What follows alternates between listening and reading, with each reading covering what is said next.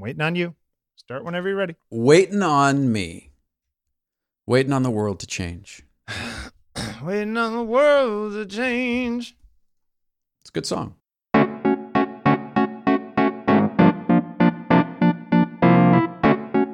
Uh, it's December 20th. It's Tuesday. It's uh it's uh I don't know what the hell it is. It's it's on taking pictures. It's um we're going to try and talk about photography. We're going to try and talk about making things. Jeffrey, you're in one of your moods, aren't you? I'm in a mood. Yeah, I'm in a I can mood. tell. Ugh. You know, I I uh, I I got a little I got a little grief from a listener for uh, for being political on the show. Being political. I've got my fingers. I've got my air quotes political.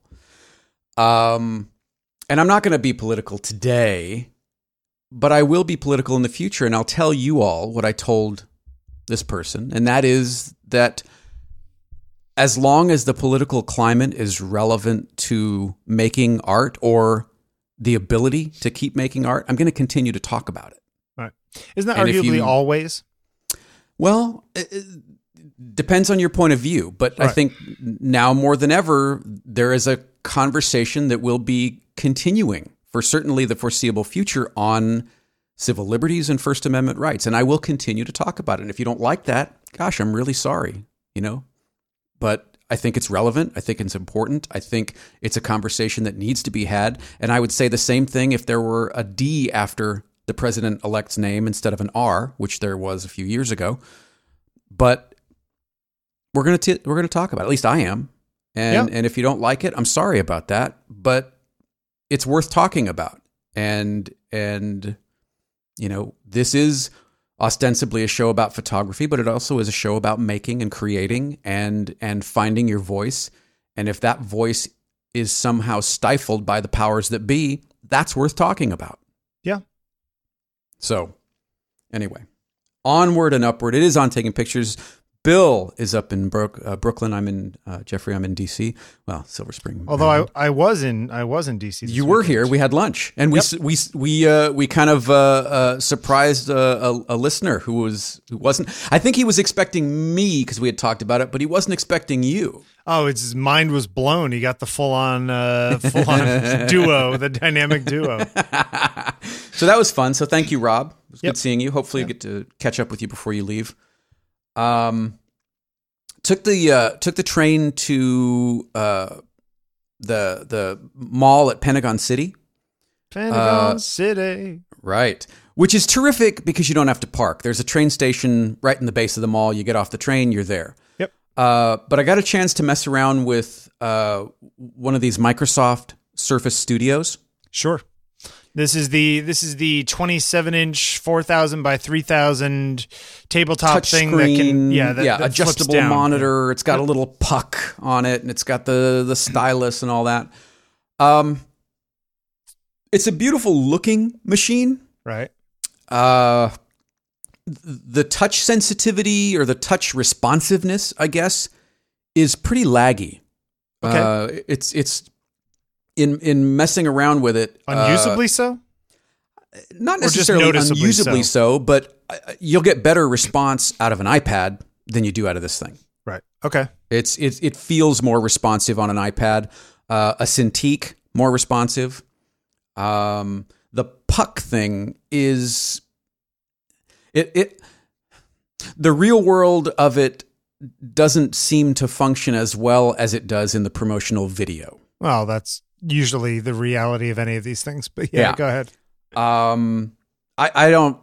It, it seems like a weird addition. You know, you've got this thing. It's got a little rubber uh, foot on it, so it doesn't Slide around. hopefully s- slide around or, or scratch the surface of the of the screen. Right. Um, but you know what? It's it's an odd product. It's an odd product in terms of of uh, the the whole touch puck tilt functionality. It, looks better on paper. Um, and the other the other side of this thing is is if you want an i7 processor First of all, if you if you want anything above an i5, then you've you've got to go to the i7, which comes with 32 gigs of RAM and a GeForce uh, 980M processor. Right. uh, uh, GPU. Forty two hundred bucks, Bill. It's an expensive computer. Uh, also two hundred bucks. that the storage, internal storage, is not very fast.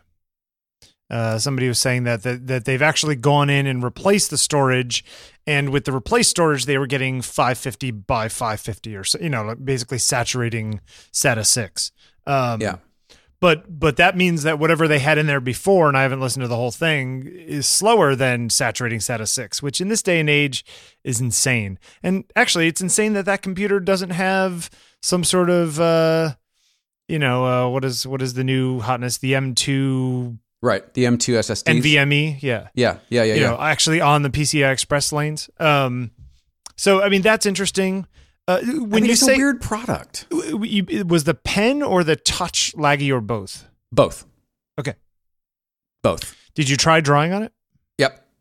Uh, was the parallax stuff better than the Cintiq as far as the glass being up off the screen and it being You know, weird?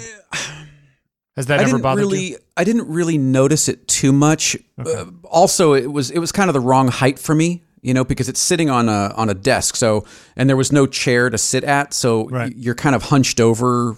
You know, when you put the thing in in more of a tabletop position, it was still at the wrong height for me to be comfortable. Was the tabletop um, tabletop mode cool or no?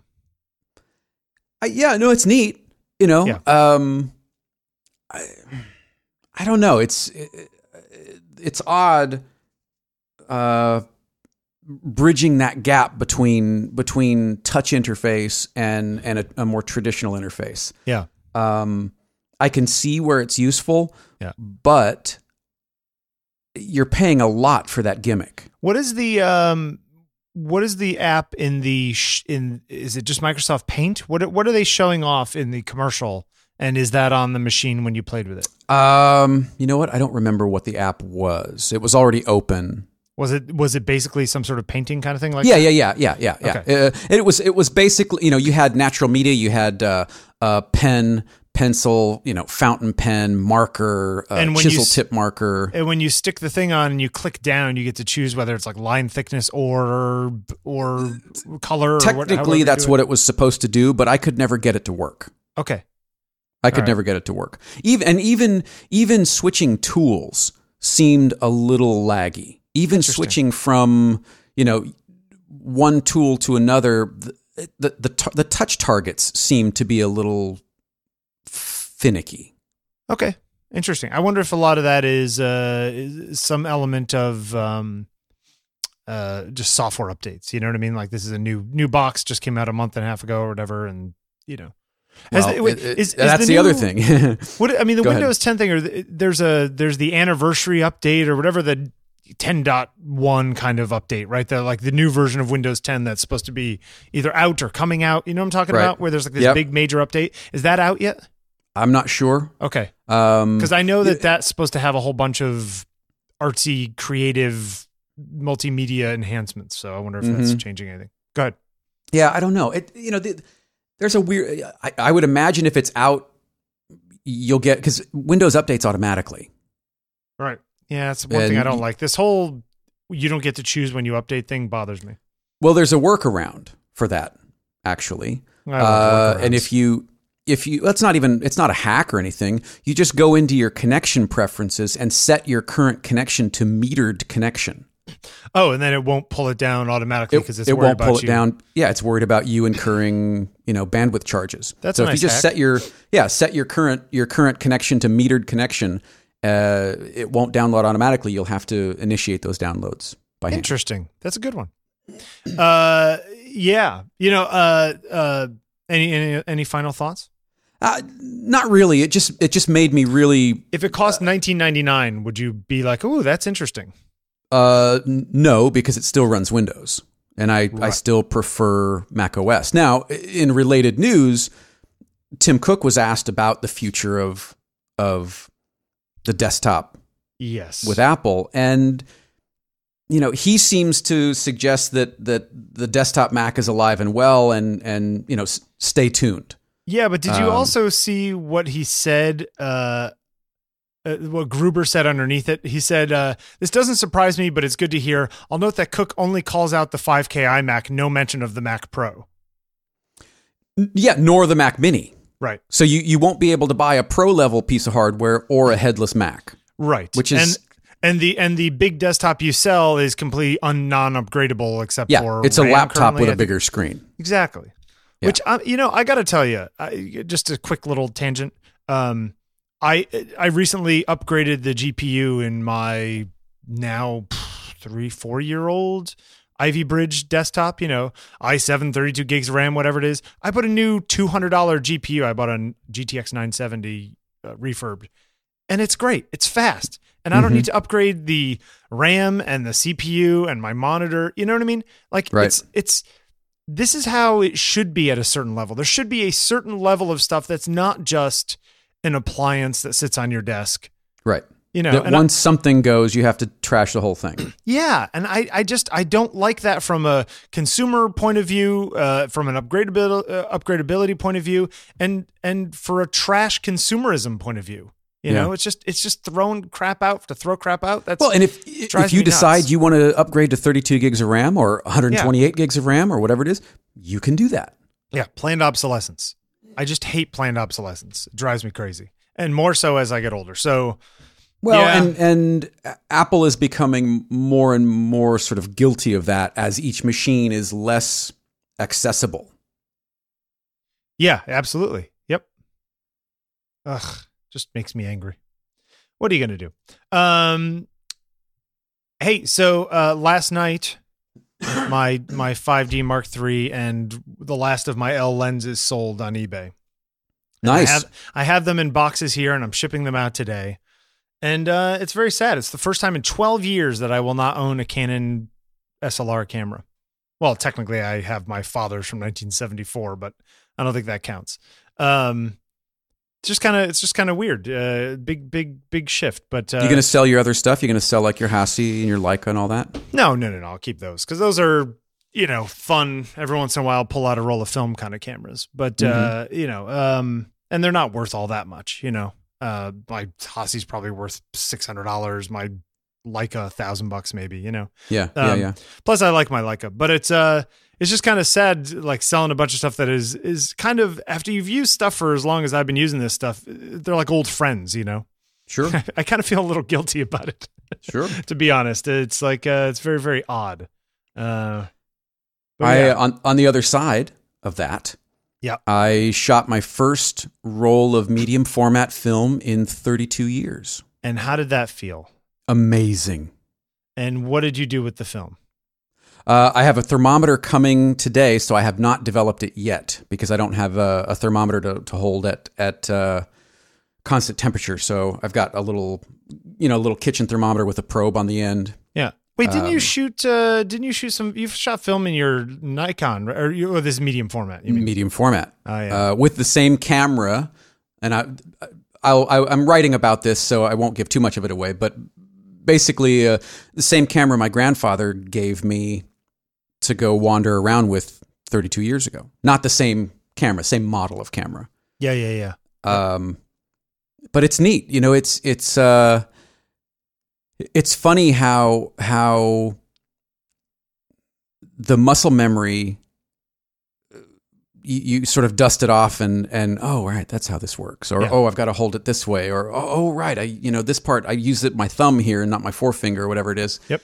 Um, and it's it's funny. It's it's really funny, but uh, the idea of of uh, a physical object again is is exciting, and I I, I find that that I am just as um, eager and and sort of butterflies in the stomach about did I get anything? Is it in focus? Is it Sure. well exposed? Yep. You know, never mind whether or not it's interesting. Just technically, did I not screw up? Yeah. You know, uh, and, And and, with- that, that and with- and with- anticipation is great. And with medium format, you also have the issue of all those technical things are magnified, Yeah. whether Yeah. or not you got them. Uh, which is the fun and the great thing about bigger formats and the harder thing about bigger formats is that it shows your weaknesses even more. Um, Sure. It's also you're also using a, a, a manual camera, which Must be feel. It must be nice to use a camera that's very very mechanical like that. Uh, Very. Yeah. I mean, it's you know, it's that to wind it, and Yeah, then yeah. the little, just soft, understated, subtle little of Yeah. the shutter. Yep. I mean, it's Yep. oh, An, an old friend of mine, I I put a I put a tweet up about selling the Canon camera, and an old friend of mine wrote me on on Facebook and said, "Hey, did you consider the Sony RX or whatever this uh, RS what the R7 A7R2? That's what it is. A7R2. Yeah, good camera. It is a great camera. It's like yeah, great image quality, but like it's uh, tiny. It's got an EVF, bad battery life. It feels like a computer. Like I'm like, no, I wanted a camera that feels like a camera that has a computer in it, not the other way around. Um, but it's it's just because uh, in the same way that you're you're feeling now, it's like there's that there's that tactile uh, uh, uh, satisfaction of having something that actually works the way you want it to work when it's in your hands, uh, and it's not fighting you the whole time. Um, hey, so our uh, we did our little uh, OTP uh, gift swap, Yep. gift exchange. Yep. Which is still going on. It's still going on, but I, I just I wanted to thank Andy Duncan for uh, for sending me a very nice book.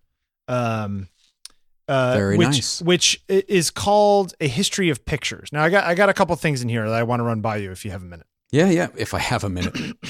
You like that For you, Bill, I got five. Okay, it's called A History of Pictures. David Hockney and Martin Gayford. Mm-hmm. and uh, it is this 350 page illustrated conversation between these two guys Mhm. where you know one's a painter and one's an art critic and they're just discussing the whole idea of pictures throughout history so we're talking about paintings and photography and how they intersect and and the whole thing and lighting in paintings and dimensionality and perspective and you know all, all the things that that we talk about Right. Now wait, now was this on your list? Let me let me take a look. uh, this here. was on my. It is on my list, so you can find see. my list Hold at on. the. Here we go. Let me look. Let me look. Hey, why do you have uh, uh, neoprene pouches for DSLR lenses when you don't own a DSLR? Are you what are you regifting? What are you doing here? No, I have a. you- I I have those pouches. What are you doing, Bill? I was going to put my uh, Pentax lenses in those pouches. Will they fit? I thought they were bigger around. No, they're not that big. I mean, they're they're no bigger than a big digital Wait, do you really lens. not? Do you really not own What? an HDMI cable? Do you really? You know, it's actually funny. I your nerd I- card is getting revoked, Mister. Uh, uh, well, here's the thing. I don't own a TV. So uh, I do have a DVI to HDMI cable, which I use for my projector, even though, because back in the day, I didn't have an HDMI port in my video card. But Mm. I, in the last two video cards, I have, but I just never upgraded the cable because it works. So why change it? And then uh, that cable that I, that you have there, though, is a mini HDMI to HDMI. Oh, yep, it is. Okay.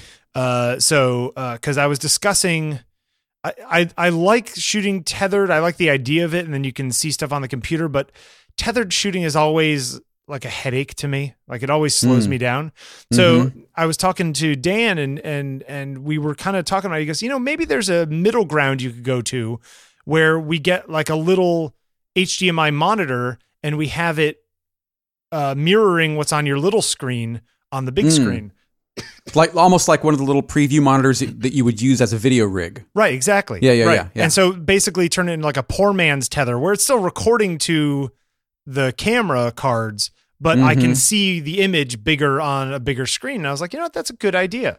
And there's But- no lag going Well, I way? don't know. I haven't tried it yet. It Ah, shouldn't be. ah. I mean, it's just throwing out the same video that's on the screen to the to the thing. I mean, at least it works that way on on Canon cameras. I haven't tried it on the Pentax, so I don't know. But uh, I need that cable to try it, so that's why the cable is in there.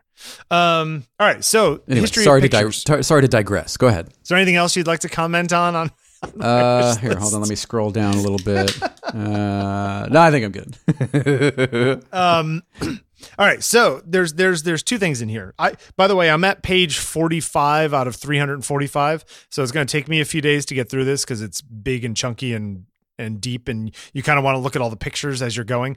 The great Right. thing about it is as they bring up different artists' works, they'll be like, "Oh, it's like that Giotto picture in this chapel somewhere." And you flip the page and there's the Giotto picture. So Hmm. you you actually get to see the th- stuff that they're referencing the whole time, which is what's amazing about it. Uh, but I'm sure I will have more of these things. So here's one of the things David Hockney says. He says, "Art does doesn't progress; Some of the best pictures were the first ones. An individual artist might develop because life does, but art itself doesn't. That's why the idea of primitive is wrong because it assumes that art is a progression. Vasari, in his Lives of the Artists in the mid 16th century, thought Giotto came first and it all finished with Raphael and Michelangelo. Nothing could be better than that. But Raphael isn't better than Giotto. In many pe- uh, the people in Giotto's frescoes are individuals. I know these faces. They are types in a way, not studied from actual people, but they have lively expressions. They have personality. The eyes, particularly, have an intensity of looking. Uh, it's still an amazing building that the stuff that is in. So, what do you think of the idea that art does not progress or does progress? Do you think there's Well, I progression think it does in art? progress. Sure. I mean, the the the the the swatch. I'm sorry, swap from from 2D to 3D. Yeah, but is You that know, progression or is that just different? You know, Well, I think it progressed. I think it it it. I think that, that there is a deeper emotional connection to for for many. Okay, maybe not for everyone. Uh, from looking at a Michelangelo piece than there is to a cave painting in France. Right. But the cave paintings in France do have a humanity that isn't any less than any of the other stuff that came after it. Well, it's subjective, though, isn't it? There's, Yeah, of there's course. No, uh, there's no objective definition. I guess that's Or- maybe I guess that's maybe what he's getting at is that there's no objective way to prove that Picasso is better than a cave painter. You know, it's just it's just too other than technique changing. sure, but making sh- a blanket statement that art hasn't progressed Yeah, that seems kind of odd. Well, that's what that's why I thought it was an interesting uh, an interesting thing to say. It's like, wow, I guess the, the, it does make you think though. It's you know, are we further along some line of art in the late in the early 21st century than we were in the early 20th century? Are we better able to communicate or are we just communicating differently? He's almost Well, I mean, it me depends on the on, on on the goal. I mean, I'd have to read the piece, but is if is is the goal just to to express yourself in the world around you? Yeah, I think And if so. and if that goal hasn't changed, then I can buy in to a certain degree on on you know the perception of it has changed, but the art itself hasn't changed. If if the goal forty thousand years ago was to express yourself in the world around you, and the goal circa 2017, 2016 is to express yourself in the world around you, okay, I can draw some parallels there. yeah. But to say that there have been no no progressions or evolutions in art. Ah, but see, ev- but evolution is an interesting way of putting it because there are a lot of biologists who will say that there's a problem with sort of the mid 20th century view of evolution as we humans are the pinnacle of this evolutionary process when no we're just a branch of the evolutionary process and there's no morality in it there's no quality inherent quality in being further along than paramecium or Bill, not. everyone knows that dolphins are the pinnacle of evolutionary exactly. process. Yeah, yeah, yeah, yeah. but I, I- it, it is. I mean, it, we have more words in the English language and more idioms and more. But but that doesn't mean that we're better able to communicate with words than we were before those words were invented. You know, um, I mean, we could be more accurate, but I don't know that that necessarily. You know, it's it's a really Doesn't always denote better. exactly. It's it's it's Mhm. it's Okay, kind of an where you're interest. going. It's an interesting idea that that that from the beginning, it's really just an on off switch of whether or not we can communicate with strokes or light or shapes. And then making value judgments within that is, if it is completely subjective, then it's subjective. And there's no way to say that a newer thing is better than an older thing, you know? Uh, I mean, I think you and I are both, we both have our schools and times and periods and things that we really get off on, right? Um, uh, artistically, you know.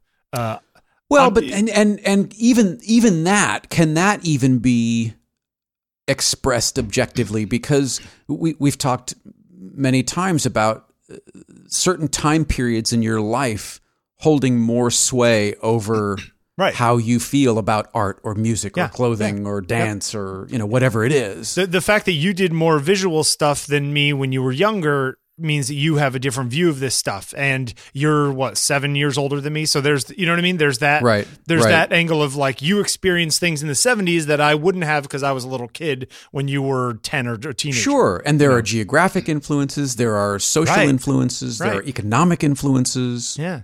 And and and I mean and you know, I get I get tricked up or get nervous discussing this stuff and saying, well, then we're in a perfectly relativistic society and it's all relative and there's nothing better than anything else. And I don't like that either because there's plenty of stuff that you and I can point at and say, no, that's a better portrait than that picture by, you know what I mean? The- Right. the- so That's a that's a better building. That's a better car. That's Exactly. a better whatever Right. it is. Right. So uh, it's it's I don't exactly. Yeah. But I guess the question is is the best of now is the best car design now really better than the best car design from 1930? You know, because a lot of people would pull out those cars from 1930 and discuss how beautiful they are, or Right. when it comes to toasters, or you know, last week, um, God, was it last week that we were, or two weeks ago when we were talking about desk lamps? You know, Right. people still use the Anglepoise, you know, classic Sure, sure. lamp because it's the one, and no one's come up with anything better. Yeah, People still point to Dieter Rams as this is classic design. in, in, including Jony Ive, every time he picks up a pen. um, But Bill, this is the best pen we've ever made. yeah, it's the best pen I ever stole for Dieter Rams. uh, you, you see what I'm saying, right? Um, yeah, I mean, I don't, I don't necessarily think that the the idea of, uh, I mean, I agree with you in, in the idea of of this sort of relativistic. It's all art and it's all equal because it's all art. That's hard for me to sign off on. Yeah, yeah, yeah. Okay, so here's here's the other one. So this is Mhm, that's part mhm. one, part two. Uh, This is still Hockney talking. This is actually Hockney a few pages later. yeah, Uh, ultimately, that's why auction prices are so high. Because in the end, after you've got a roof, food, and warmth, all you can buy is beauty. What do you think of that? Hmm. So it's it's the lesser known Maslow's hierarchy of aesthetic need. exactly. but I mean, if, if you think about it, once you do, I mean, you can buy a nicer kitchen, still just Right. going to make food. You know what I mean? You could you could have a prettier house or a Yeah, fancier yeah, car. Yeah, the, the the Kenmore range and the Viking range ostensibly do the same thing, exactly. but you would probably prefer the Viking. Sure, because it's pretty. And I mean that has that has actual functional use, but I'd almost put that under the food and warmth section, you know. Mm-hmm, But but beyond that, it's like, well, yeah, I you know, why do I use the, you know, why do I have the speakers I have? Because they look cool and they sound better. It's like I'm buying beauty. but they sound better to you. Yeah, I Somebody else may go, "Wow, these are might really prefer kind of some tinny other as hell." Yeah, sure. Yeah, somebody else might prefer other speakers. But but Yeah. but but what I'm I buying will, I will say this: they sell a lot of Beats headphones. Yeah, they, yes, they do. to people who don't really listen to music. Um, but but but I like this idea that that beyond the basics, all you all you're ever buying is beauty. However you define beauty. But there are degrees of beauty. Sure. Yeah. Well, d- d- in in relation to how much you can afford in many ways, you know. I you know uh I was watching that Saul Leiter interview that that uh who put it up? Uh Somebody emailed about it. Yeah, yeah, yeah. I'll find it. Was it uh, Uh, Andy? uh, no, Uh, it was uh Andy. Yeah, Andy Hayball. was it? Okay. Yeah. Uh, Thanks, Andy. Yep. Uh, and you know, and he's he's he's just talking about some guy who came up to him and he said, you know, Saul, you know, I I I own one of your photographs and I have it up on my wall and I wake up every morning and I look at it and it makes me happy. You know. Terrific compliment. Yep, absolutely. But ultimately, what he's saying is, I bought something beautiful, right? Mm-hmm, Um, and yeah, and- I didn't. I didn't buy it for the technical expertise or for your forty years of know-how. Although the technical expertise and the forty years of know-how is ultimately what came together in that sort of perfect flash of beauty to create that photograph. Yeah. Yeah. And I just, I think that that whole idea of all we're ever doing is buying beauty, whether, whether we're buying, It's an interesting viewpoint. yeah. I mean, even, even from the point of view of, you know, me buying some new, better camera that does whatever, why do I want that? Well, I could talk about it as, oh, I want it because I want all those pictures and I want sharpness, I want blah blah blah blah blah. But ultimately, We've all I- been asking why you want that. exactly. Uh, but ultimately, what it comes down to is, I want my pictures to be my definition of more beautiful.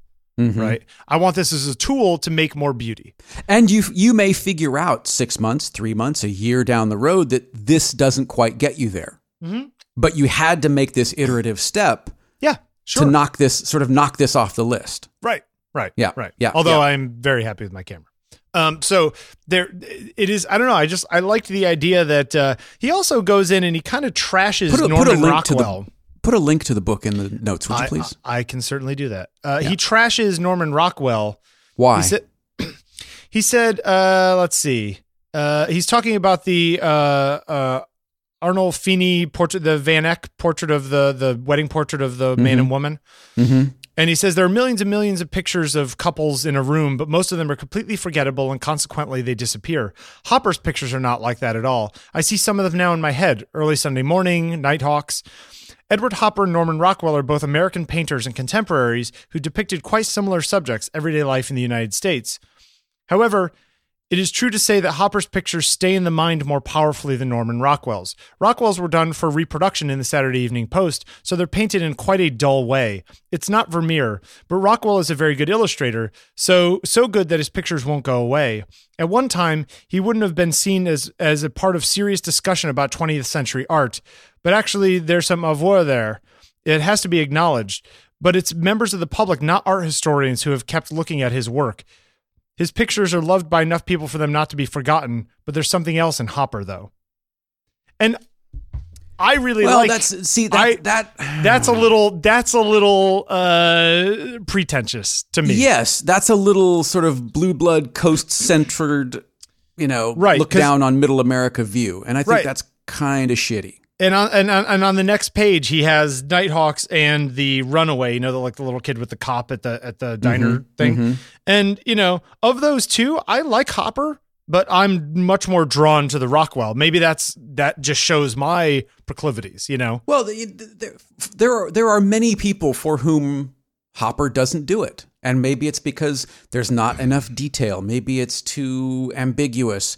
You know, yeah, yeah, Rockwell has.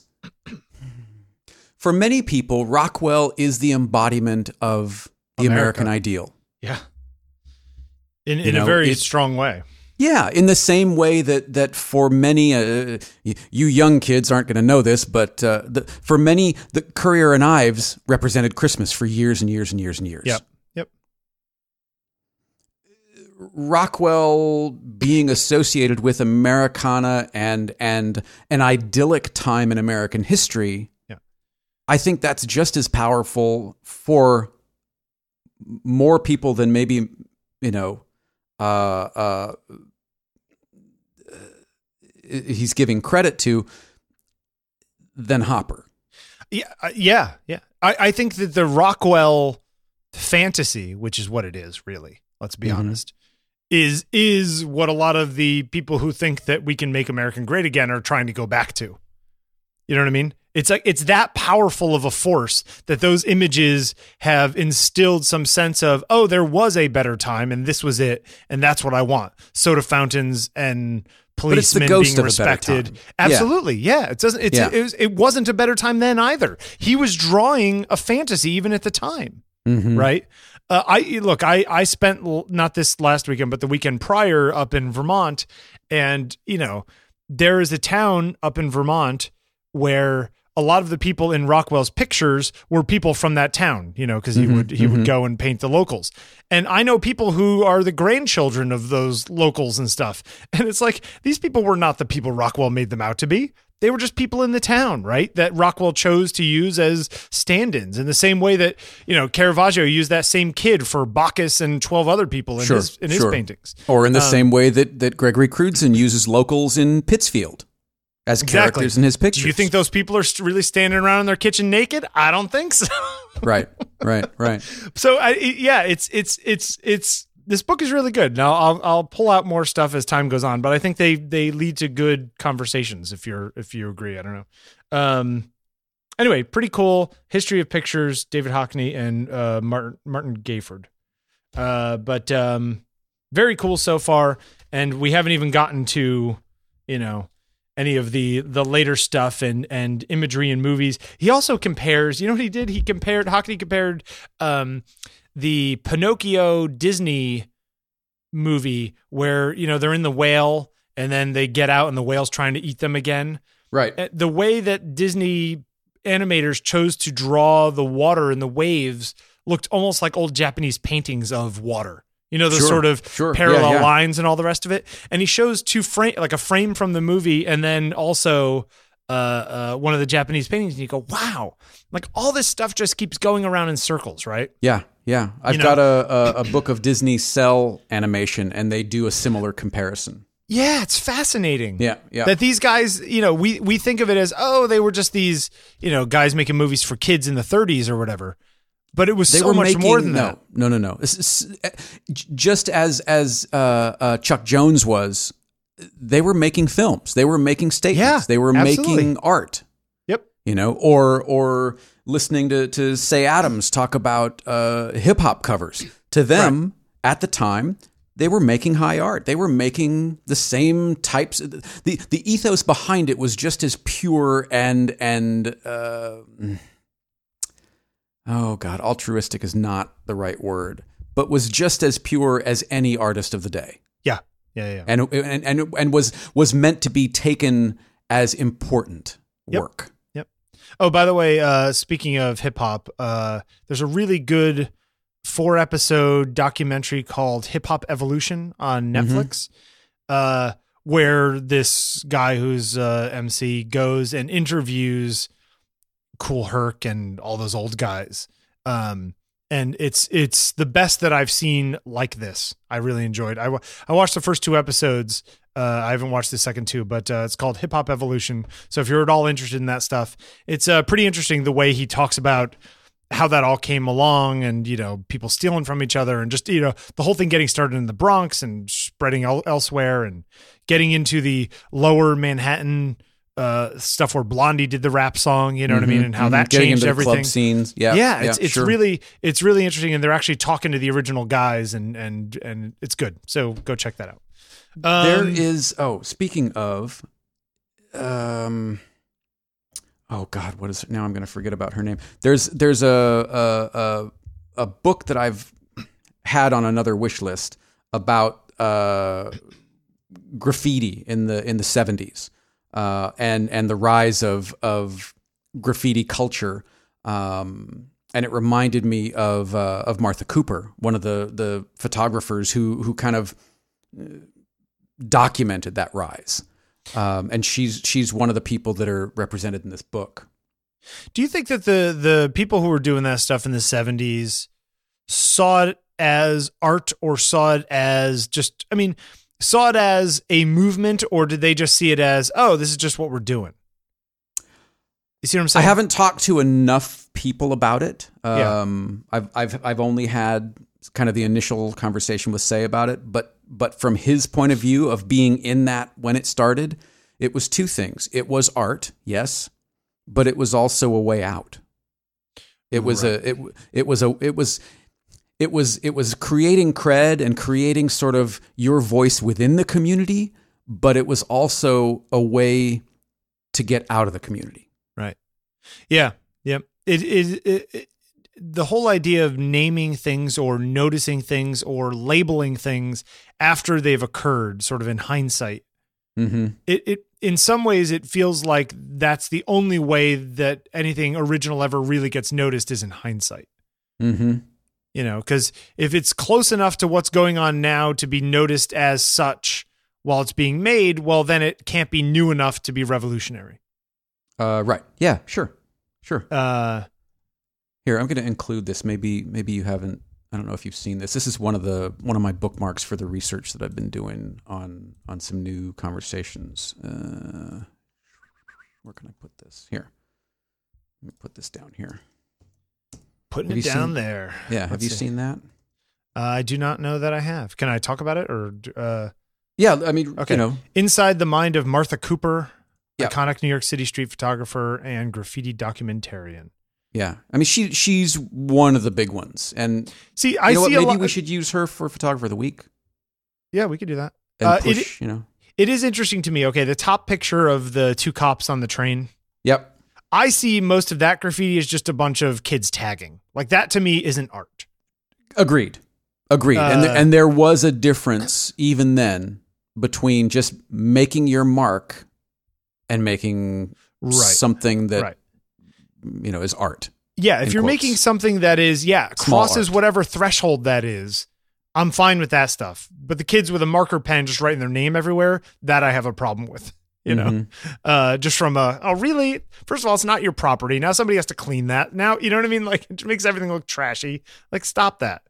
Um, but uh, yeah, it's interesting. Yeah, look at her up in uh, the South Bronx or whatever she is. Oh, she was so young then. Oh, that's funny. Yeah, this is uh very very cool. Yeah, it's good stuff. Uh, all right, cool. Um, where do you want to go from here? You know, you you uh, you mentioned something as we were walking around. Uh, as we kind of mentioned at the top of the show, Bill was down in D.C.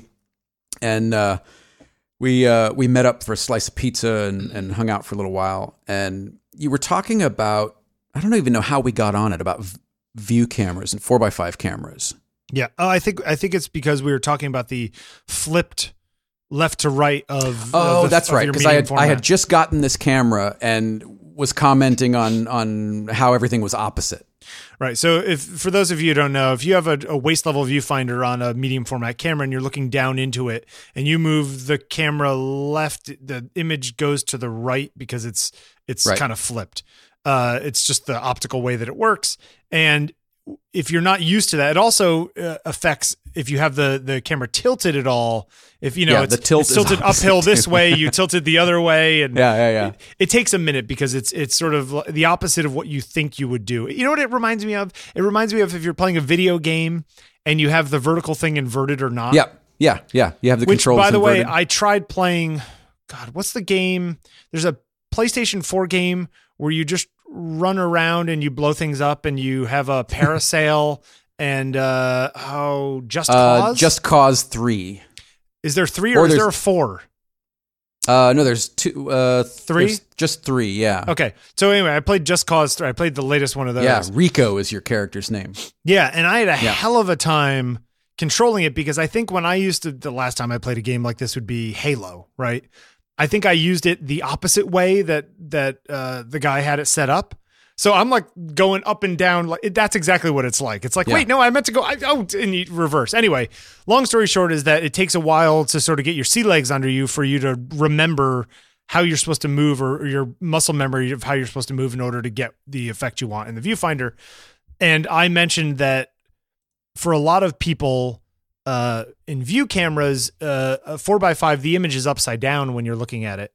And for a lot of people, they they prefer that because it allows them to look at composition without sort of uh, identifying the stuff that's in the image, right? So it just Mhm. becomes shapes and and angles. You're Um, looking at positive and negative space rather than oh, this is a tree and that's a person and that's a- exactly yeah yeah, yeah, yeah. and that on my pentax there's an option in the menus to actually flip the screen 180 degrees uh arguably i don't know if it's for that reason or if you were going to hang the camera upside down or something. I don't i don't know why you would do it but there's an option in there and that some people use it with live view in order to basically shoot this way.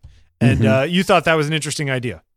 Yeah, well, yeah, because you, you were talking about it in in terms of like a lot of landscape photographers will do that in an effort to just look at shape and visual tension and composition Right. rather than sort of recognizable objects in the Yeah. scene. Yeah, yeah, which I thought was kind of fascinating, where you just kind of reduce it down to you know line and form.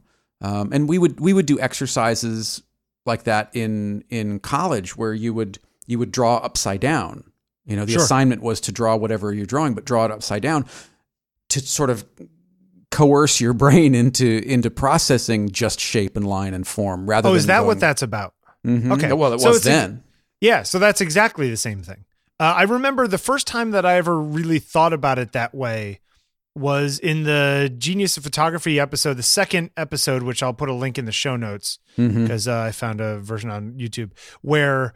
Is uh, it better than the one that we watched before? Because the one that we watched, it was a little dodgy. Uh, yeah, this one is. I don't know. We'll see. Uh, but they would release that on DVD. yeah, they really should. Uh, is Joel Meyerowitz talking about the Atget photo with the pipe in the middle? There was a white uh, rain gutter or something on a building, Hmm. and and in, in in discussing this image, Meyerowitz said, "You know what I always do with Atget is I turn the book upside down. I turn the image upside down, and I look at it that way to try to figure out what it is that he saw in the image." Hmm. Right. You see? And he said, and he's just like, and you notice when you do that, that this thing is straight down the middle, like a sort of slice right down the middle of the image is this white and whatever. And, and you really don't notice it when it's the other way around, right? You need to sort of break the conventions that your Hmm. mind has, has come up with. Have you got a Have you got a link for this? Uh, I have a link to the whole episode, but not to the particular scene. I mean, I guess I can look for it if you really want to. But uh, but yeah. So it's uh, I I just I find that kind of stuff fascinating. Uh, the idea that that that there are ways to do things, tricks maybe that that we come up with that that make sense. You know. Uh, I don't know. You you like that idea? Yeah, I do. I mean, it's you know any anything that that expands your vision or or expands your ability to see. Right, right, right. uh, Is is a good thing. Yeah, yeah, yeah. Uh, it is at about twenty eight minutes into this thing. I think. I was just I was looking for the photograph and I didn't see the photograph. Yeah. Uh the the image that he's talking about? Yeah, yeah. Yeah, I it's it's uh yeah, 28 minutes, 28 seconds is the image. Okay. Um uh and it's it's the kind of thing uh, I'll put a link in the show notes so you can go find this thing. Um but uh, yeah, it's I and I've never really thought about it that way cuz I'm so used to looking through a straight viewfinder 90% of the time, you know. mm-hmm, Uh, that I've never kind of wired myself to shoot that way. But I think that is a much more landscape based thing. That you know, that would be an interesting question for you to ask uh, Gregory Crewdson if you talk to him again. If if the change from large format film to digital because of the compositional stuff of the camera sure, has, sure. has changed the way he sees things or if because he's got a camera operator and stuff he just leaves that to them and he's seeing what he sees in front of him uh, in which case that might be a moot point. Uh, but I wonder if that affected him at all over the years. Um, anyway, yeah, I just I thought it was uh, kind of a cool thing, and now it makes me want to uh, put the setting on on my camera and play with it. Maybe I'll do that today. Hmm. We are about uh, I don't know forty eight minutes in or something. Where do you want to go? Uh, Oh, gosh, hey, don't- I went What? to the National No, what? Gallery after I left you. Uh, oh, the, new wing. yeah, the new wing. Yeah, the new East Wing. Yep. And uh, if you're in DC, go. And because it's pretty cool. Went up to the top, went through all the paintings, and then went through the photography thing they have there, which I think you talked about before, didn't you? Yeah, I did because I think I think it is the weak link of that of that wing.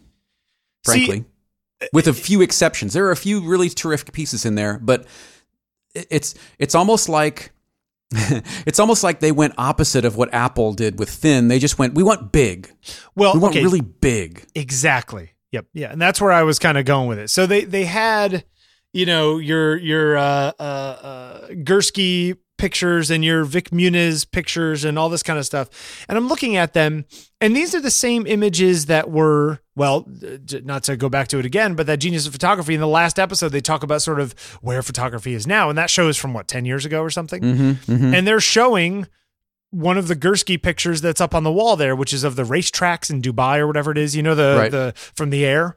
And um and I'm looking at it and it's this big that's a big ass print. That print is maybe four by eight feet. Yeah, it's Uh, they're they're big. There it's a big print and it's very impactful and it's very I like that aesthetic.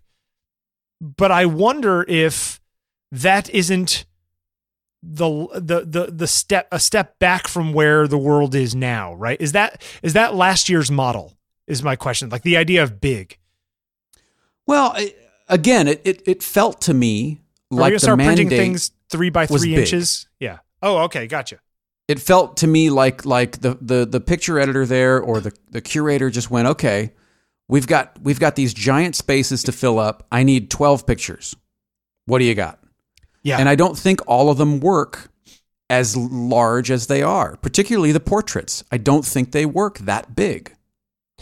Yeah, most of those weren't that good, and uh, even like you know, Cindy Sherman's one of those people too that I I like the uh, what what are they? What was it? Uh, what was the whole series called? The the the movie stills or whatever it is. Oh, right, right, right. Where Film she kind of put herself. Yeah, yeah, yeah. Yeah, right. Like that first set, I thought was really interesting and something. The later stuff, I it just goes goes right by me. I don't get it.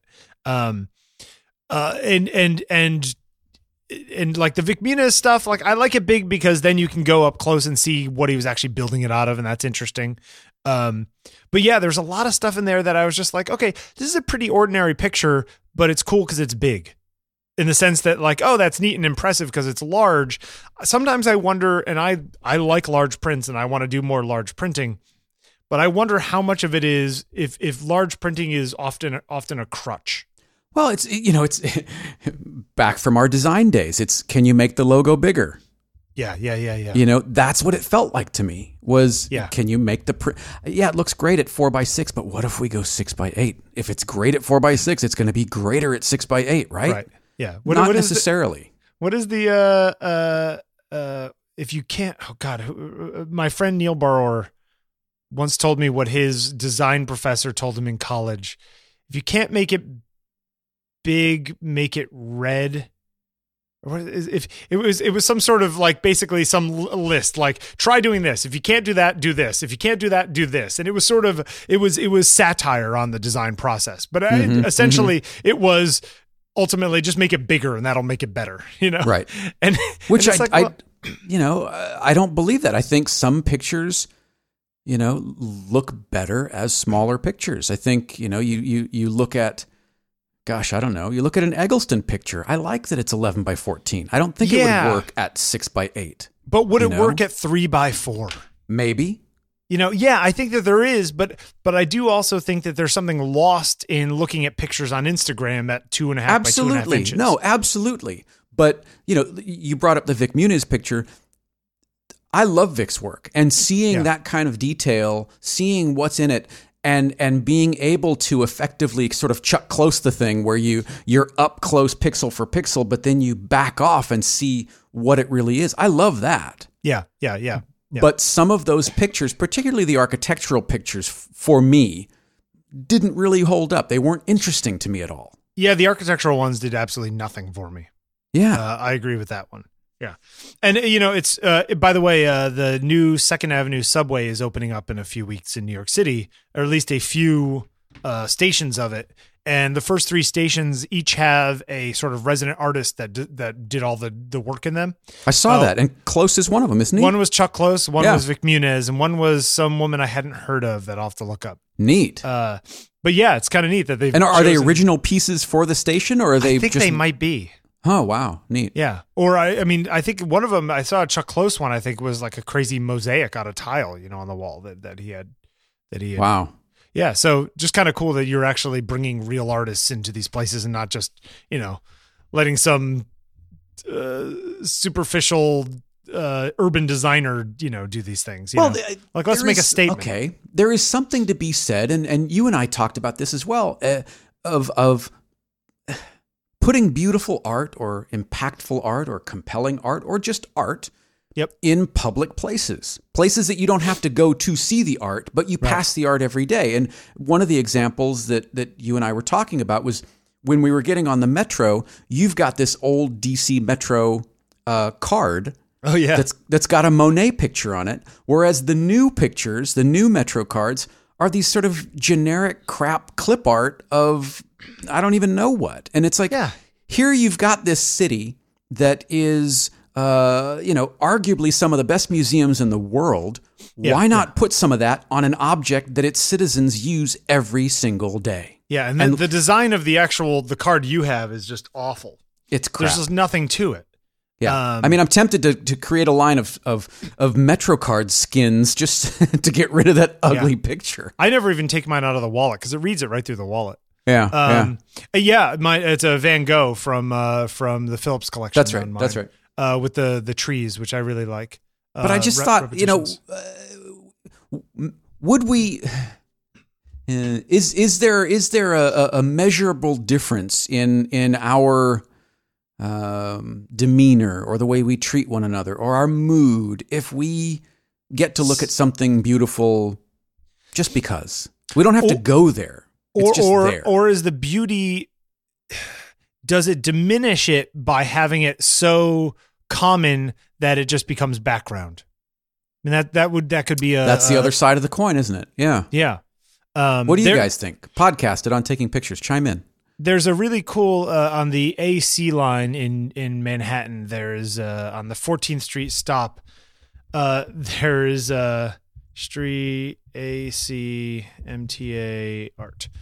Um, there is a bunch of uh, permanent art ex- uh, things everywhere, and there are these crazy. And I'll put a link in the show notes here.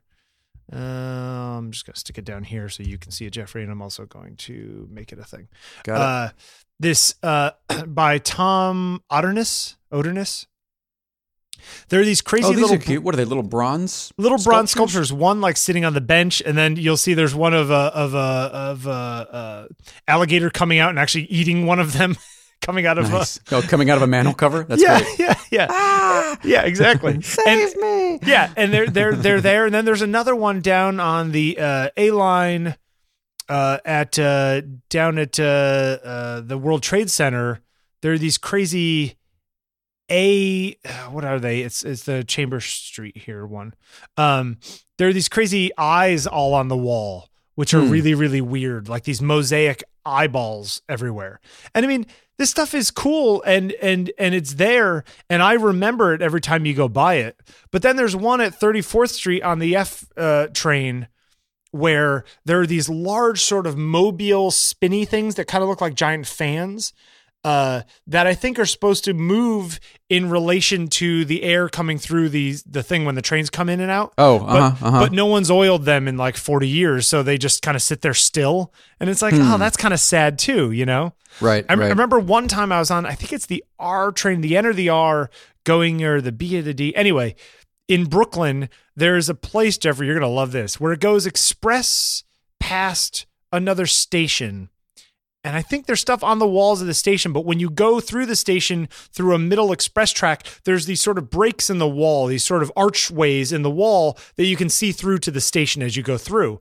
And when you hmm. go through at a certain speed, it's an animation. oh, wow. Yeah. Wow, wow, wow. Yeah. However, Like an analog animated GIF type thing. exactly, it's like a flip book. That's funny. thing. That's yeah. funny. And so there are there are those kinds of things that are really cool. The problem is is that I've only ever seen it twice because every other time I've been on the train, it goes two miles an hour through that station because they're doing construction or they're Mm, you know doing mm-hmm, some problem or whatever it is. So it's like this stuff is there, and I wonder sometimes how many people are seeing it how many people are just walking by it. And even if it is only ten percent, is that enough? Mm-hmm. you know, for for for it to be a worthwhile uh public art space. You Right, right. um, yeah, I don't know. It's it's interesting. I yeah, podcast on takingpictures.com. I'd like to see what people think, yeah. but I but I like the idea.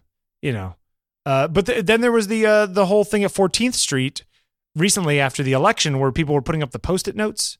Did oh, you right. see this whole thing? Right, right, right, right.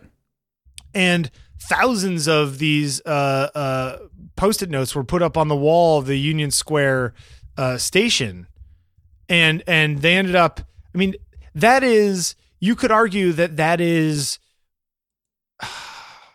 what is that? That is true public art, right? In the sense that the public created that art, and we're making a political statement in doing it, right? Sure, I could see that. you know but instead of say just like sticking a piece of plexiglass over the whole thing and leaving it there they took it down and they're putting it at uh, the new york historical society which is fine it's better than throwing it out but there's this interesting thing where it's like wow that'd be really cool if they just said you know what we're just going to stick plexi and bolt it up against the wall Yeah, yeah, and keep this forever yeah. that We're just would be- gonna, you know, seal this in Lexan or Lucite or whatever. exactly and th- Yeah, that yeah, yeah. then it becomes a piece of the city that the citizens themselves created that wasn't chosen by a committee that Well, and it's and it's location specific too, which gives it power. This Yes. was done on site here. This is where the statement was made here. Yeah. I mean it's it's like all of the uh you know the post 9/11 where's my husband's posters, right? Mm-hmm. Which which were all which are you know, obviously you can't leave those up forever, and they now have them in the museum, and you know, it's a thing. But th- but even more so than that, this is public commenting on reality, not just you know an, an event that happened. You know? Right. I don't know. I, I think that that's uh it would be interesting to see what would come out of it, and if the the the messy, uh, chaotic nature of truly public art that is art made by the public without the input of the powers that be. And maybe that's where that maybe that's where your graffiti stuff goes, Mm-hmm. at least initially. Well, I certainly Um, think there's a yeah there's a there's a discussion to be had around that. Sure. Yeah. You know, maybe that's maybe that's where that heads. And so that's I don't know, that's interesting to me too. Um wow, that's good. It's good stuff. Yeah. You need, you need some coffee or something? I'm I'm going to. Yeah, I'm going to need some coffee after that one. or maybe a Xanax or something. Oh, Xanax. No, I'm kidding. I'm kidding. uh, don't take any Xanax. That stuff actually that stuff is pretty take- amazing. I've never, n- never would I take any controlled substance, Bill. You know that. Oh, I know that. Let me tell you something though. I, who have never even been drunk, have taken Xanax three times before uh, for anxiety before dental surgeries that I had to have done. Right. And holy crap, that stuff works. I, It's amazing. I, sure. you could see how that would be a very dangerous thing in the sense that it didn't make me feel high. It just made me go, oh, yeah, I'm fine with the fact that somebody's going to be drilling my teeth tomorrow. Like, that's cool. hey, do what's got to be done. You don't know? give them. Don't give them any ideas, Bill. Oh, God, I hate drilling teeth. Uh, all right. What do you want to talk about? What else we got? Uh, you want to move to the group? Yeah, we can do there. You want to go there? Yeah, why not? We're at about an hour. yeah, so it's a little shorter. Okay, let's do a short episode today. It's the day. It's the week before Christmas, man. We should be out shopping anyway. Click, click, click. Look at me. Yeah. I'm shopping. Click. Hey, you Click, know, a, a friend of mine, my friend Alex Gibson from college, Yeah. put up put up a thing that um, his wife hates shopping, so she orders everything online. So they have a lot of deliveries done. Mhm. So she put up a note on her front door. She said, "To UPS, USPS, FedEx delivery drivers, like, just want to let you know I hate shopping, which is why I order all this stuff, and I just want to thank you." For taking the time to deliver, and I know it's long days for you guys. So take a snack and a drink. And she has a cooler outside the front door Nice. with drinks and like a whole like basket full of potato chips and stuff nice. they could take a little bag of. I'm like, you know what? That's a really cool That's- idea. That is pretty cool. I was, I thought, you know, that that is something I would not have thought of. That is uh, pretty neat. So I, I, I don't know if that's a thing that people do that I'd never noticed before, That's but pretty cool. yeah, right. Like We, here uh, you go, have a snack. uh, we got a, a, a the doorbell rang last night, and it was it was one of our neighbors from from two doors up, and they were uh, bringing uh, gift bags to the neighborhood, and uh, like a, a Cookies, a rose- cookies. a- no, a big jar of of what looks like terrific trail mix, and like a like a gallon mason jar. I mean, this thing is Oh my God. giant, and uh, and a rosemary plant. Aw, Yeah, just as a as a kind of Merry Christmas to the neighborhood. And I thought, what a terrific little neighborhood we have here. I, you know, yeah. I, uh, I, I killed a rosemary plant I got last year for, uh, for a On gift. purpose? No, we just, it just, it just Was died, it jealous of the know- time? I don't. nice. Uh, but um, uh, I I had a problem with uh, uh I, I watered it. I did. I don't know what I did wrong. But then we got uh this last summer. We got Thai basil, uh, little ones, and I we've repotted those, and those are doing okay. So Huh. I don't know. I don't know what I was doing wrong before. I've had Thai before. The problem is getting uh, the problem is getting uh getting enough light in the wintertime in an apartment. You know, because you, you have it on one side, and that Oh, side right. only gets light for two hours. You Two know, hours a 'cause it's day. Yeah. You got to get one of those grow lights. yeah. the, the cops are. Open up! We know what you got going on in there. they like they smash. They smash in my door. It's rosemary. I swear, it's rosemary. I got three pots of Thai basil. Uh, They're like, "You want me to make you some pasta, officer?" yeah, yeah, right. Um, That's funny. oh, it's good times. Good times. Good Uh, times. Let's uh let's go Let's go Oh wait, to the hold on. the Let's let's videotape. let's see. What do we got? Let, let me. s- Audible. Is there something in the crit wall we can we can jump in here on real quick? let's do the au- let's do the crit wall. Uh, how about Which one do you want uh, to talk about? How about Josh Josh Eikenberry? Those portraits oh right, that he's got because. Josh sent us a nice email that he wanted to discuss this stuff, Yeah. which I thought we could either discuss here or I guess we could use it a little bit here. Uh, okay, so Josh, uh, who I think was my uh, uh, uh, gift person, I sent books to. Um, he says, "Can I get some critique help? As you may have seen in personal project section, I'm embarking on a 52 portrait project. The idea casually and shamelessly lifted from Wadman's 365 project, which I stole from everybody else's. Right. Uh, I did a 52 project too. That was fun. Uh, the idea is basically to force me to shoot every week rather than go weeks between shooting, which I've been doing for the past few years. I've got vol- lots of volunteers. People seem to love the photos I posted so far. Question is, what can I do to make these better? I'm not an expert at all at studio portrait lighting, more of a drunk beginner. nice. is that kind of like uh the the like the uh the drunk monk? You know, like what, isn't there a, a, a kung fu thing? A Drunken master? Drunken master, yeah. Yeah. Although Uh, I think drunk monk could be equally as compelling. drunk monk. Javier, the drunk monk. And this it's, week, it- it's like a European monk, like with the head Right, shaved in the middle and stuff. He's just completely drunk, just falling into people and knocking them over. He's got a big bless you, my a, bless you, my son. Bless you. he's got a cup of mead, uh, wooden cup. Uh, but I'm hoping I can use this project to get better at lighting in general, and tips would be appreciated. Please rip them apart if you feel necessary. Uh, All right, let's- uh, let's go down the smattering list. what I post in personal projects. Blah blah blah. Okay, we're gonna go through his his pictures. Sure, let's go through. All right, guy outside making Guy, a globe motion, You did you Photoshop out the crystal ball? There should be a ball there. or should you should a- put one in. You should. Yeah.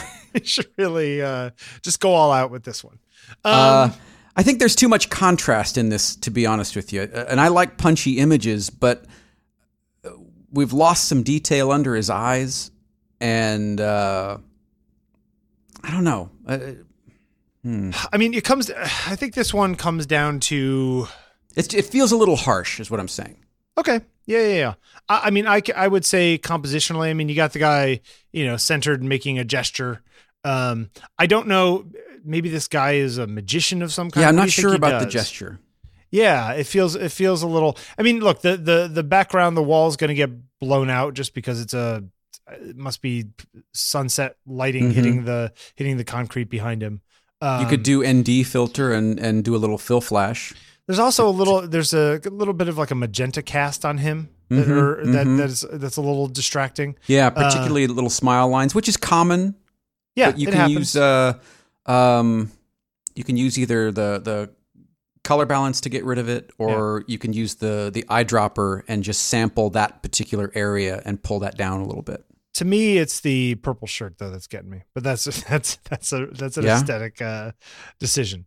Uh, next one, uh, guy inside, hard lit from the left. I kind of dig on this the one a lot, actually. You dig this one a lot. Okay. Yeah, What do you dig? I about like it. Uh, I just, you know, it it reminds me a, a little bit of like the Phil Collins "No Jacket Required" cover, you know, or something like that. What did you think about the Phil Collins where he recreated the covers? Loved did we talk it. about that? Loved it. Yeah, we talked about it a little bit. I thought it was true. That was cute. Anyway, Um, go ahead. If if I have a, a a a distraction, I don't like the little the little back of the chair coming up over our Oh, left, yeah. his Yep, right yep. shoulder. That's a little distracting for me. It's on the other side too, a scooch. But yeah, yep, a little bit. Yeah, Yeah. I, I'm a little over had him- sharpened, maybe. You think Yeah, a little bit. that's saying mean, something coming from I- you? Ah, boom. uh, I keyed. I- I, keyed. lighting wise, I would have I would have risen the the key light a little bit. It's like coming down from a little bit from below. I would rather have it. Is it a window? What's going on in there? Could be I'm a at window. the catch light. It's, I think it's I think it's a, a medium to large softbox that he has over there acting as a window. Can you I no would- I- longer zoom on G plus? You could also, Josh, uh, you can uh, like feather that light a little bit. So aim it a little more towards you and not quite towards him, and it'll soften the light because you'll get it a little bit uh, on an angle, which could be a, a little softer. Uh, I like him. this one. I like the straightforward, Yeah. sort of expression as well. I the, the light uh, the rim light on the other side is a more elegantly lit is is a, is a better light than the key light uh, in usage as it were. Uh, next one. Girl in library, arms crossed. I'm not sure about the pose, but I like the situation. I like the Yeah. environment. You know, you have an environment like this, you could do a lot more with it. I mean, you could go through the stacks. That could be fun. Mhm. Uh, you kind could of rotate 90 degrees. Yeah, exactly. Yeah, you go yeah, around yeah. the other side and kind of Yep, shoot yep. through. I mean, that's kind of where I would probably try to go with this, or or have her. I don't know, laying down and shooting so she's down in like a trench of books. You know what I mean? Like shoot from up top with a wide angle lens. Uh, so you're getting like books all along the sides and hurt the bottom, something like that. It's like this is this is to me this is the the the safety shot I would take just in case none of the other more fun things worked. Mhm. You know what I'm saying? Although I do, Um, I do like the leading lines kind of leading us to her face. Yep. And and the it's actually the uh the lighting is actually pretty nice considering it looks like it's just the available light uh in this place uh so kudos on that no nice no reflections in her eyes Yeah, and all that kind of stuff maybe maybe maybe a a white reflector Yeah. kind of in front of yeah her, you could fill fill a little bit in fill the in her yeah. eyes a little bit. and then uh can you can you please add a tattoo that says hate on her left bicep so we can uh Nice. all right next one uh girl being cute almost looks like she's biting her lip similar Mm-hmm. lighting to the last one you know Similar, yeah, not as harsh though. Not as harsh i but but definitely more almost direct from the softbox or whatever he's got going on in the key where i think he Mhm. needs to feather a little bit more or put another layer of diffusion soften it even more with Mhm. with women you know jeffrey there's there's a big argument that goes around and you know the the, the harshness of lights that you can use on men that people generally don't use on women because it's not as flattering and i can't sometimes I, I i go back and forth in my head over whether that is just a societal norm that we've come up with in order for women sort of a vanity as- thing. yeah Hmm. or if that's or if that's uh, an actual real problem not problem but you know, issue as it Mhm. were uh i mean i personally would try doing this one i know you like the rim light but the, you could even bring that light way up closer and around the face where where it's very soft on her face and you maybe get a little shadow on on the left side of her head as it were but the right side of the picture uh and you still have the rim light kind of clean uh, lighten up that thing it's a little harsh for me but but but fine um, I, I'm curious. I don't think it's as strong as the the guy. I'm curious where the thematically where this wants to go. Are are The series like or this one? the, the series because some of them you've got environments, you've got uh, a, a hint to to what this person is about. Yeah. Um, and is it thematically? Are we trying to show uh, a little bit of that, or if these are all part of the same series, the series seems a little disconnected in terms of what it's trying to achieve. Well, I think yeah. In his email, he kind of discussed that he doesn't, you know, necessarily have a uh, uh, uh, an overarching idea of what he's trying to do, other than take nice pictures of people. By the way, Mhm. the next one of the guy with the guitar is that the next one? yep, Uh, is is the strongest of this of the Agreed. lot so far. agreed. Um, uh, although I still would turn down the key light just a little bit because it's almost blown out on his forehead there. yeah, um, forehead and right above his eye, you've gone to Yeah. white. And it might even be fun to not have the rim light on that one. You know what I mean? Just have it and let the background go black. Like let him be uh or or turn the light in such a way that the behind uh I'm talking about the picture now not him but the left side of the image background goes darker where the right side goes lighter and so the the light side of his face is against dark and the dark side of his face is against Sure, light you know sure, what I mean? sure, doing that old trick Interesting. yeah, you could. Um, but but I guess I guess the question is, do, do you need it to have an overarching message, or just having an overarching aesthetic? Yeah. Right. Um, I, I would have uh, I, I would have stepped back maybe a half step so that elbow doesn't clunk up against the corner. yeah that that's a little uncomfortable. I don't mind that you lopped off the neck of the the guitar. In fact, I quite like it. Uh, but there's some tension there on that left side of the picture. His his right elbow that Yeah. doesn't really work for me. Yeah. Uh, next one. Next girl, one. light. Uh, definitely went for the one light. Although, uh, Not sure I like the expression here. This this looks like a shot between shots to me. Yeah, and I wonder if she li- finds herself uh, uh, uh, if she likes the look of that because if that picture seems like the kind of thing that somebody would go, I look like I have a double chin and I don't like that, you know. Mm-hmm. Um, but but interesting the way the le- look at the edge on her right shoulder, like how how it almost looks like either it's getting cut off because the softbox was there, Right, right, right, right. or or something. yeah, it's, it's it's there's a feather right there that that looks. I almost wanted to either the shadows to go either darker or opened up a little bit. You know, Mhm. uh, again, this gets down to the what is flattering for a woman versus Sure. a man, and that's a conversation. I do like that you let the background go dark though. Yeah. Yep, Yeah, yep. That Definitely works. some mixing it up. So you know what? Look, he's experimenting with studio lights. Love if it. you go back to the original pic, the first pictures that any of us take with studio lights, they look a lot like this. So you know, that's that's that's the beginning, right? And you look at it and you get better, and then you look at other people's stuff and you go, "How'd they do that?" And you try to figure it out, and you mess with stuff. Uh, but softening those lights or feathering them a little bit will will will will go a long way. Mhm. Um, but uh, yeah, so there you go, Josh. Um, Good one. Thanks, Josh. Let's talk about uh, assignments of last week. Frame within a frame. I really like Todd Schick's one. Oh man, That's I love everything picture. about that. I love the colors. Love the composition. Love, Love the, the shadows. car. Yep, love the car. Just like your first car. Well, you mean the motorhome in the background? Yeah, Yeah. kinda. uh, uh, actually, these are great. Robert's uh, one through the through the uh, the train. Yep. Uh, Bruce's picture into Bruce the window. Of, good stuff. Yeah. Wow, these are really really great. Uh, Benedict's picture. Danny Levy that. looking looking down in a uh, in a in a twin lens camera. Looking Yep, at it. uh, I'm assuming that's your child. If not, that's a little creepy. Yeah. Uh, Uh, Benedict's picture. Look at that one. With Yeah. the- that's great. Mario, that that's cool. The entrance to Sneaker Boy, a shoe store in Melbourne, makes the perfect frame within a frame. That's neat. Circular, see that one? Mario. Yeah, yeah, yeah, yeah, yeah. Did we decide is it Mirabile or Mirabile? Write in Mario. Let I'm us know saying how to pronounce it. Mirabile. It's more fun. Mirabile. Uh, that's yeah, that sneaker store is really cool. Apparently, people like Uh, frame within a frame. This is a good one. Yeah, Millie. That's nice. Uh, yeah. Look at these. Not not Looking down the hallway. all. Yeah. Uh, Peter Gazer's uh, Geyser's uh, picture of his pictures in frames. That's cute. Yep. Nice. Uh, the dog coming out of the uh, stump. Johan. Uh, Uh, Tim Timoteo. Nice. Uh, gosh, yeah, there's some good stuff. Rob, oh, nice one going into the subway station. Yep. Um, sharing lights. Risque. like that. Yeah. Hashtag sexy. You have to say it like that too, sharing lights. Yeah. You don't go falsetto, it doesn't count. Yeah. Exactly. Uh, Uh, Ian Logan, I like that. Oh, That's a great down- oh, perspective. looking down the one. Yeah. The- Yeah, terrific.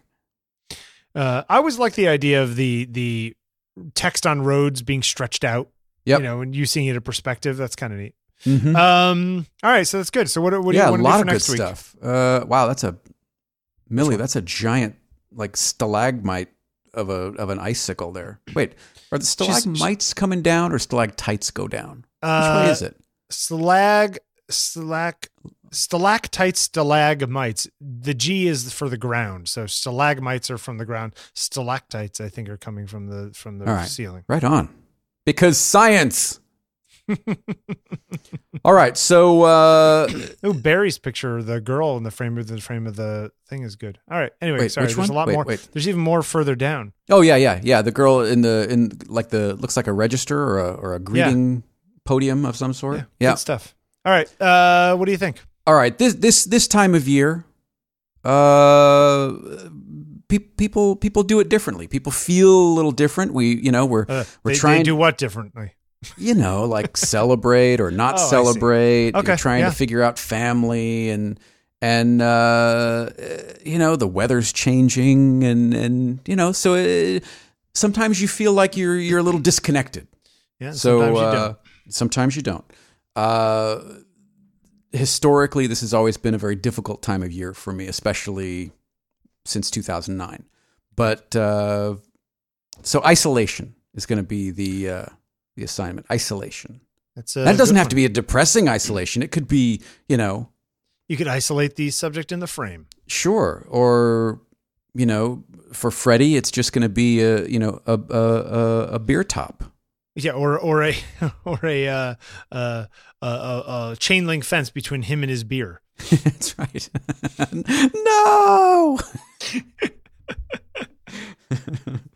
So isolation hashtag isolation. That's the one for uh, for this week. Good. And uh, uh, hey, should we? uh, I'm just throwing this out there. You don't have to agree to it, but should we? Should we do a photographer of the year?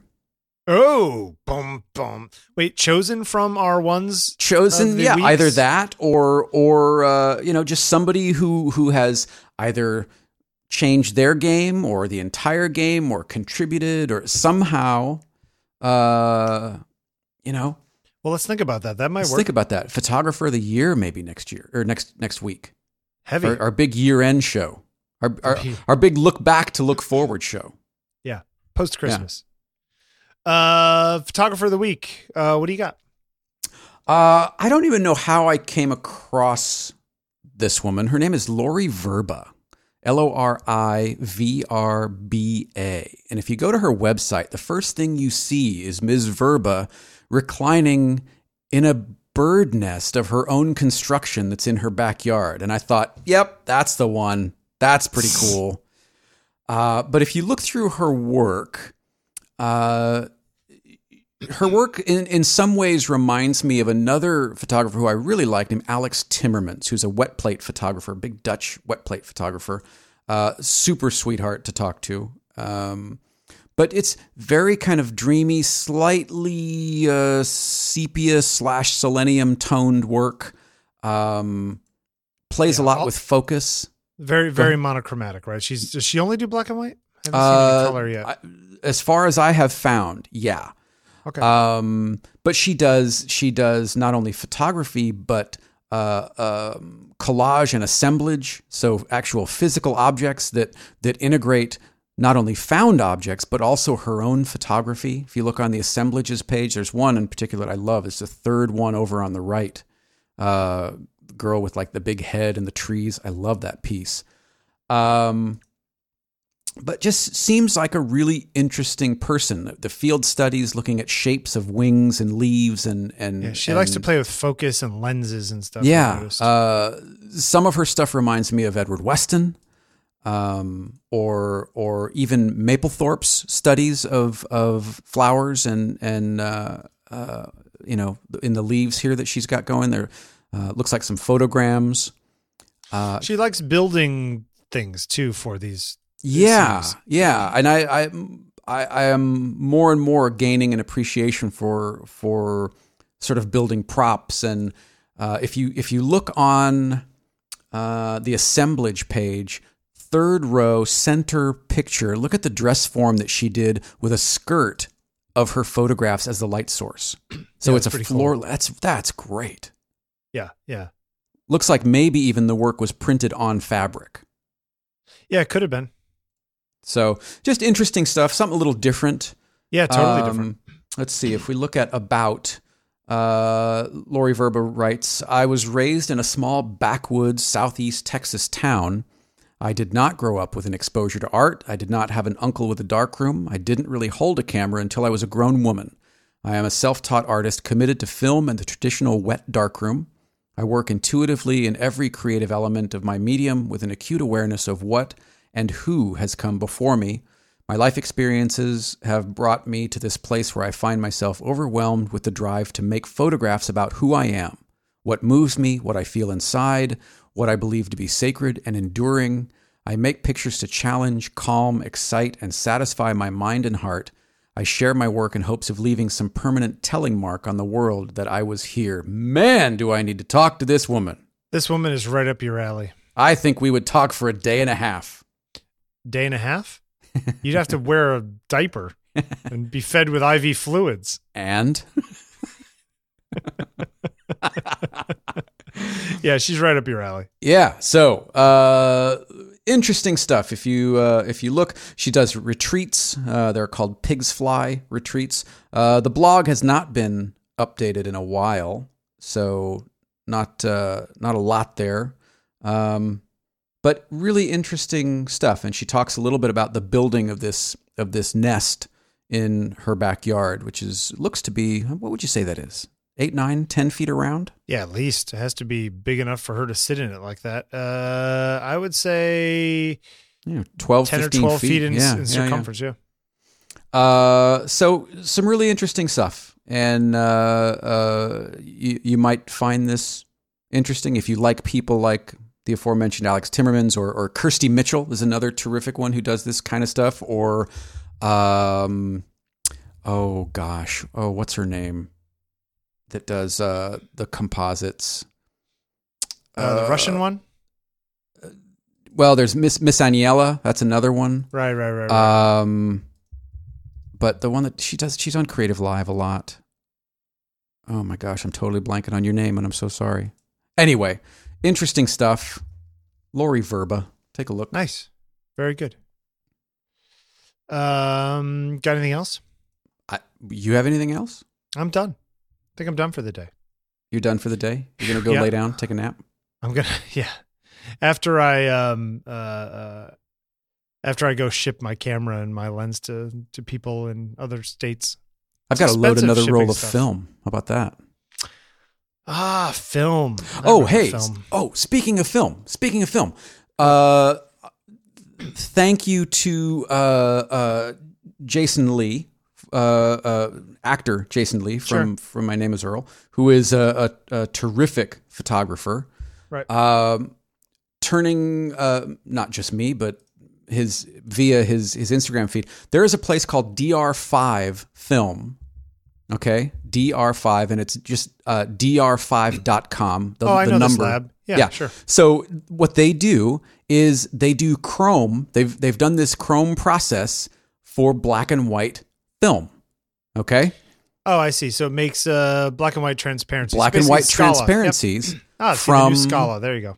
very similar. Yeah. So you can use FP4, you can use uh, HP5, you can use Tri-X, you can use almost any black and white film, and they can make transparencies from your film, which I think is super. That is super pretty cool. I will tell you that uh, Scala was very, very special film. I wonder if it's as good, uh, or or has the you know the right film. Mhm. Uh, fourteen fifty per roll. It's expensive, but I guess uh, you know if you're just doing it every once in a while, I think it's pretty neat. that is pretty Uh, neat. and it's uh, that's even for for uh, 35 or 120. So once I get the hang of, of 120 again, I think I want to do some some two and a quarter transparencies. I think that would be super cool. Uh, yeah, yeah. Uh, I- when it comes to medium format, I always preferred uh, transparencies to negatives. Even though you don't get as much dynamic range and stuff, you get so much more. It's so much easier to scan and you know to know and get color right and all the rest of it. So yeah, Mhm.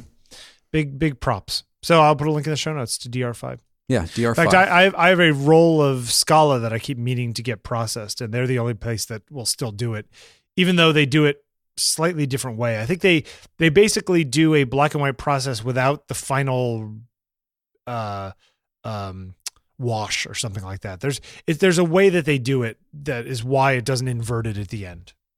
Which I can never remember how they do it, but I remember reading a basically the Scala process was a black and white process minus some final thing that actually inverts it. You know, Mhm. like they don't wash away the extra silver or whatever it is. Um, so yeah, very, very good. Uh, podcast at nottakingpictures.com. Leave us a voicemail 347 687 9411. Uh, or you can uh, find us at Bill Wadman at Jeffrey Saddoris at uh, on Twitters and Instagrams and what have you. right, all Uh, those got anything- things. Got anything else? But not Um, Snapchat. Is You- you Snapchat still a thing? Oh God, yeah. Snapchat's Is it really? huge. Is it huge? Yeah.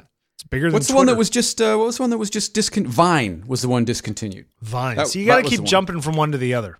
That's what. That's You know what? fut- I like Instagram. future. I I, I I like the stories feature. It works fine for me. Of course, they from what I understand, I guess they just ripped off Snapchat, which is I, I thought they ripped it off because Snapchat went away. I stand corrected. I'm sorry. No, Snapchat's Um, still still alive and kicking. It's interesting, and and now you can bookmark things in Instagram, which is kind of cool. Yep. Give Oh, me I the didn't notice ability, yeah, Oh, give me the star it. ability to hashtag hashtag them as well. Uh oh, and while we're at it, hey Twitter, why not make hashtags not count against your character count? That I thought they had cool. done that, didn't they? Well, the problem is then you get somebody who just puts a billion hashtags on everything. Well, all up to a certain degree, then let's say. Okay, fair enough. The first Yeah. few were free. Yeah, first few were free. Uh, also on Twitter, one last thing. Uh, Edward Snowden did uh, a chat with Jack Dorsey, who's the head of, of Twitter. Yeah. Uh, and it was pretty fascinating. I watched the whole thing. He did a Periscope chat with him and took questions from the internets. But it was interesting his his take on information and media. Um, so yeah, look for that. You can. I'm sure you can Google that. Very cool. Yeah, but it was good. I've, I I haven't really heard him do a long form conversation. I've just heard little bits and pieces from other interviews with him. But it was it was interesting to to hear him kind of work through some of these answers to these questions. Yeah. So. it's gonna be. Uh, here, I'll put a link in the show notes. Uh, yeah. And blah blah blah. Okay, I will turn this. Put it in the show notes. Done. Right on. Uh, Jeffrey, we will see you next week. yep. Have a good week, everyone. Be good to each other. All right. Bye. Going on and on the way we are for so